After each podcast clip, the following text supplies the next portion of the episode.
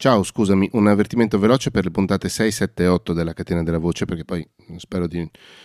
lo dico solo in queste tre puntate perché poi spero che non serva più. Eh, potresti aver notato che la tua app per i podcast ha ricaricato tutte le puntate della catena della voce, quindi anche tutta la prima stagione. È successo perché ho eh, modificato delle cose dietro le quinte, in pratica adesso il podcast non sta più su Anchor, anche se in realtà sì, ma viene gestito direttamente da Substack, che è la piattaforma dalla quale parte per esempio anche la mia newsletter, sia quella aperta a tutti che dovrebbe part- uscire, essere pubblicata, essere spedita ogni due settimane circa, ma dove tengo anche i contenuti, quelli a pagamento, che fanno parte del corso di podcast che tengo tutte le settimane. Quindi tutto, tutto trovi tutto su scandolin.substack.com e per esempio se ti iscrivi alla newsletter, cosa che spero magari tu possa fare, eh, riceverai automaticamente nella tua casella email anche la possibilità di ascoltare la, la newsletter, la, cioè, questo podcast stesso, che è una cosa che penso sia molto interessante, molto utile, molto comoda, una cosa che volevo provare, una cosa che non mi aspettavo avrebbe provocato queste, eh, questi problemi eh, a cascata. Mi dispiace che la tua casella, la tua inbox per i podcast sia stata invasa casa da me, non, non era mia intenzione su questo cambiamento ho fatto un bel video con Alessio Bottiroli, 23 minuti in cui ridiamo molto, diciamo un sacco di sciocchezze, ma eh, diciamo anche delle cose molto interessanti. Lo trovi sul mio canale YouTube. Ciao, grazie. Scusami. Benvenute e bentornati alla Catena della Voce, il podcast in cui parlo di podcast. Io mi chiamo Matteo Scandolin, se ancora non mi conosci forse stavi meglio prima, ormai mi dispiace, mi hai conosciuto, aiuto. Eh, la Catena della Voce appunto è il podcast in cui parlo di podcast, cioè una volta al mese vado a intervistare delle persone che fanno podcast o che comunque ci girano intorno e le altre settimane del mese vado a leggere eh, i messaggi del mio canale Telegram che si chiama Audio Podcast e quel che gira intorno eh, quel che intorno, un nome proprio facilissimo da ricordare, mi dispiace, e, e una, due volte a settimana, due volte al mese, due volte al mese e l'ultima settimana del mese alternata vado a invece raccontare delle, delle cose, vado a de, dare dei suggerimenti, dei consigli, delle, delle, questioni che potrebbero effettivamente essere utili per tutti coloro che fanno un podcast o che vorrebbero fare un podcast. Non hai capito niente? Non ti preoccupare. Iscriviti al canale YouTube se vuoi iscriverti al canale YouTube oppure iscriviti a questo podcast gratuitamente su tutte le piattaforme che supportano, so, sì, eh, tecnicamente supportano i podcast e mm, prima o poi qualcosa, almeno una volta a settimana qualcosa ti arriva, poi ogni tanto arriva anche qualcosina di più. Oggi è una di quelle puntate in cui vado a leggere i brevi messaggi che spedisco tre volte alla settimana, non sempre perché ormai si sarà capito sono uno scappato da casa, eh, almeno una, tre volte circa a settimana vado a mandare dei messaggi sul, sul canale, eh, in questo caso per esempio c'è stata una settimana di vuoto, ops, e mm, andiamo a vedere un po' che cosa sono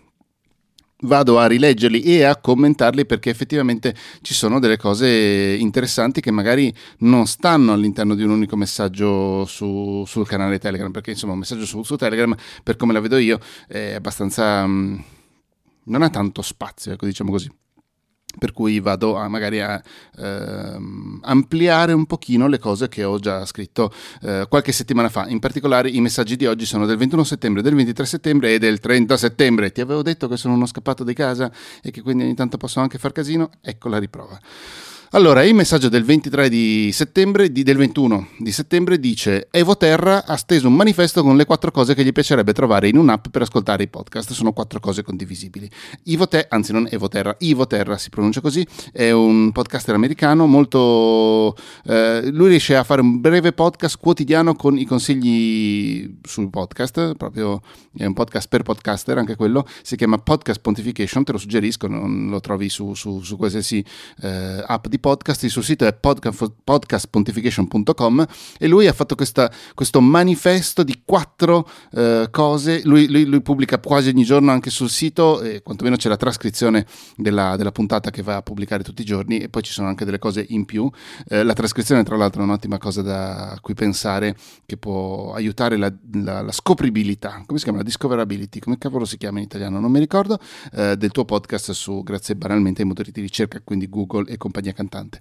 Ehm, ci sono diverse cose interessanti che lui ha pubblicato a livello proprio di cose scritte. Eh, infatti, il secondo messaggio della settimana, te lo dico subito, era un elenco, del, anzi, il riassuntone di chi si è comprato chi nella industria del podcast principalmente americano, quindi da Amazon a Vox Media, eh, anche questo è estremamente interessante. Due messaggi, eh, entrambi su Ivo Terra e eh, insomma questo perché l'ho scoperto da relativamente poco, devo confessare, e mi, mi sta piacendo abbastanza. Poi a volte ogni tanto qualche puntata non è che mi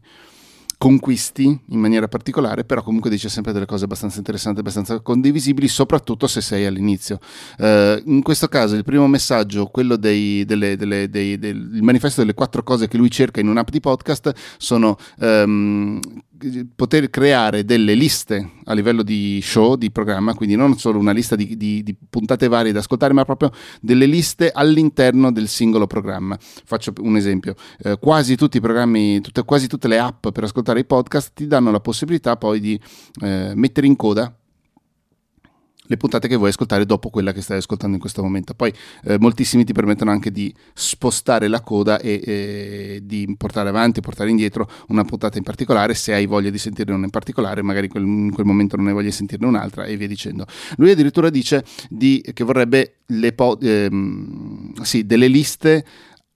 eh, di puntate da ascoltare in coda all'interno dello stesso podcast, perché effettivamente potrebbe essere una cosa che, che, che può servire eh, sapere che voglio ascoltare la catena della voce, la, l'intervista con Alessio Bottiroli, prima per esempio di, dell'intervista con Andrea Ciraulo. Ciao Andrea, ciao Alessio, e, e cose del genere. Eh, potrebbe essere comunque una, una, cosa piuttosto interessante da avere in un'app. Um,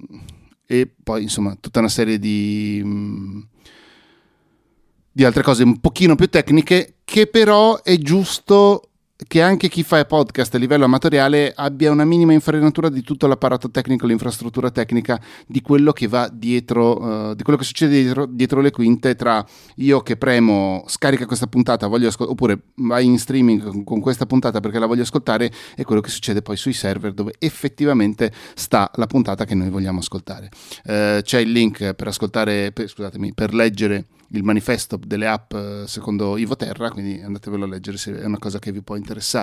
Il secondo articolo, sempre dal suo sito, è questa, eh, questo, questo elencone, questo riassuntone di chi si è comprato chi all'interno del settore, quindi che ne so io, eh, il fatto che appunto Amazon si è comprata Audible, si è comprata Wondery, si è comprata diverse altre, a cinque eh, diverse aziende che producono podcast. Automatic, come vi dicevo la settimana scorsa, no, due settimane fa, si è comprata Pocket Cast, quindi chi fa WordPress ha si è comprata, si è, eh, in questo momento sta mh, mm, unificando tutti i vari sistemi, si è comprata quella che è un'app per, per ascoltare i podcast. iHeartMedia si è comprata Voxnest, si è comprata Spreaker, si è comprata diverse altre cose, Libsyn si è comprata altre cose ancora. Eh, Google per il momento c'è solo Google, Comp, eh, Google Podcast, scusami. Eh, Sony, anche lui, ah, si è comprata la, eh, certo, si è comprata la Broccoli Production che fa i podcast su Bond, per esempio, quello ufficiale sull'ultimo film, intendo. Spotify si è preso Gimlet, si è, compresa, si è preso Anchor, si è preso The Ringer, a 7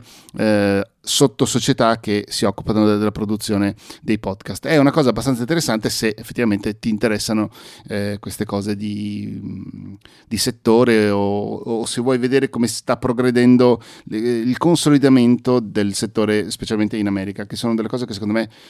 si potrebbe anche evitare di fare, però mi rendo conto che il profitto è quello che, che guida queste, queste aziende, quindi c'è poco anche da fare. Il terzo messaggio, quello del 30 di settembre, quel giorno c'era uno scontone, era la giornata dei podcast, perché c'è una giornata per tutto, lo sappiamo, e Hindenburg, che è una DAW, cioè una Digital Audio Workstation, cioè un software per la produzione e la post-produzione dell'audio,